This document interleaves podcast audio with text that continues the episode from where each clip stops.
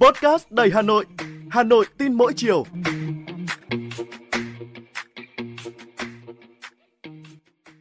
Xin chào các bạn, tôi là Thúy Hằng, người sẽ đồng hành cùng các bạn trong số podcast Hà Nội tin mỗi chiều ngày hôm nay. Bàn chân ai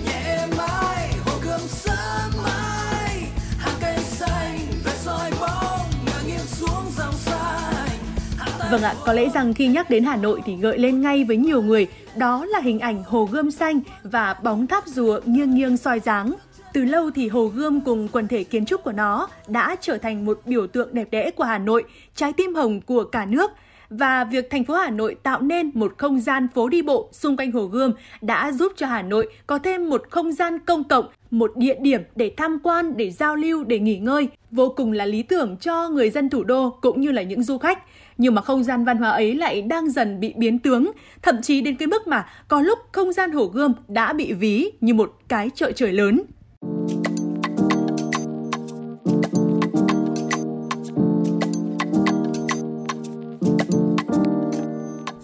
Vào những ngày vừa qua thì rất nhiều người dân và báo chí đã đồng loạt lên tiếng về sự bát nháo trong nhiều hoạt động được tổ chức tại phố đi bộ Hồ Gươm và ý kiến ấy đã được Ủy ban Nhân dân quận Hoàn Kiếm đưa vào văn bản gửi tới Sở Văn hóa Thể thao Hà Nội, đơn vị chịu trách nhiệm cấp phép các hoạt động trên khu vực phố đi bộ Hồ Gươm. Văn bản đề cập một loạt những vấn đề từ việc cấp phép tổ chức các gian hàng không phù hợp cho đến cả việc các giải chạy bộ vào ban đêm hay là việc sử dụng loa công suất lớn tại quảng trường Đông Kinh Nghĩa Thục. Thế nhưng mà việc tổ chức giải chạy đêm lúc 3 giờ sáng, bật nhạc ẩm ĩ khiến người dân mất ngủ, hay là việc sử dụng loa công suất lớn tại quảng trường Đông Kinh Nghĩa Thục chưa đáng sợ bằng việc ô nhiễm tiếng ồn liên tục toàn bộ Hồ Gươm và các vùng phụ cận. Nhiều cư dân xung quanh đây thì cũng đã phải bán nhà để đi nơi khác sau khi mà không chịu nổi được ô nhiễm tiếng ồn. Khi mà hàng quán cũng phát loa thùng, đi vài bước thì lại gặp một loa kẹo kéo đủ loại. Ở đây thì ô nhiễm tiếng ồn kéo dài từ 19 giờ tối thứ sáu cho tới tận 24 giờ ngày Chủ nhật. Hồ Gươm thực sự ồn ào, xô bồ và mất đi hoàn toàn ý nghĩa của một phố đi bộ. Có thời điểm thì Hồ Gươm đã trở thành một cái chợ trời lớn, tràn lan người bán rất nhiều loại đồ ăn vặt như là nem chua, bánh tráng, giò chả hay là nhiều hàng còn để cả bếp ga dán thực phẩm ngay tại chỗ, rất là nhếch nhác. Hay những gian hàng bán quần áo có giá trị rất thấp vẫn được treo lòe loẹt sặc sỡ, rồi cả những điểm ca nhạc mở loa công suất lớn. Và giờ đây khi mà tới phố đi bộ Hồ Gươm thì người ta đã không còn thấy gì ngoài khung cảnh người chen người. Ở phố đi bộ Hồ Gươm thì cũng chẳng còn chỗ nào để chúng ta có thể thư giãn được cả.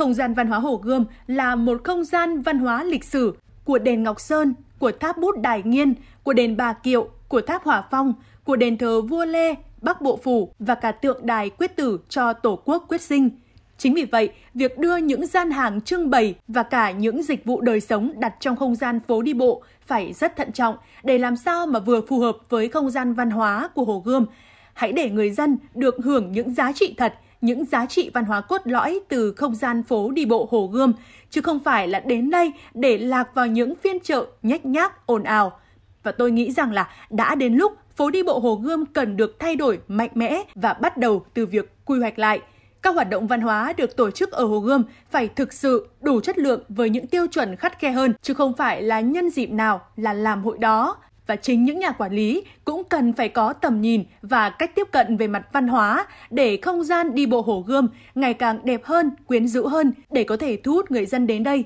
chứ không phải là sự gây phiền hà cho những người sống xung quanh khu vực này, tạo nên những ấn tượng xấu và phản cảm với du khách. Và hơn lúc nào hết, chúng ta cần một cuộc đại phẫu lại Hồ Gươm nói riêng và toàn bộ cách mà chúng ta đang làm ở nhiều phố đi bộ khác của Hà Nội. Thứ mà chúng ta cần là không gian đi bộ, tức là không gian để thư giãn, là nơi để chúng ta muốn tới mỗi dịp cuối tuần. Hồ Gươm với quần thể di tích đậm đặc bao quanh, với một không gian xanh yên ả trong lòng thành phố náo nhiệt, tự thân đã đẹp, đã quyến rũ rồi, đã là niềm thương nỗi nhớ của người Hà Nội rồi, là sự lưu luyến với người đi xa. Hồ Gươm không cần bôi vẽ, không cần tô điểm bằng sự ồn ào, không cần sự phô trương kịch cỡm. Và muốn Hồ Gươm trở lại là Hà Nội, muốn mỗi người dân Hà Nội trở thành đại sứ du lịch thì hãy bắt đầu từ trái tim Hà Nội đó là Hồ Gươm. Để mỗi lần đến với Hồ Gươm, ta lại thấy mình được đứng giữa không gian, lắng hồn núi sông ngàn năm.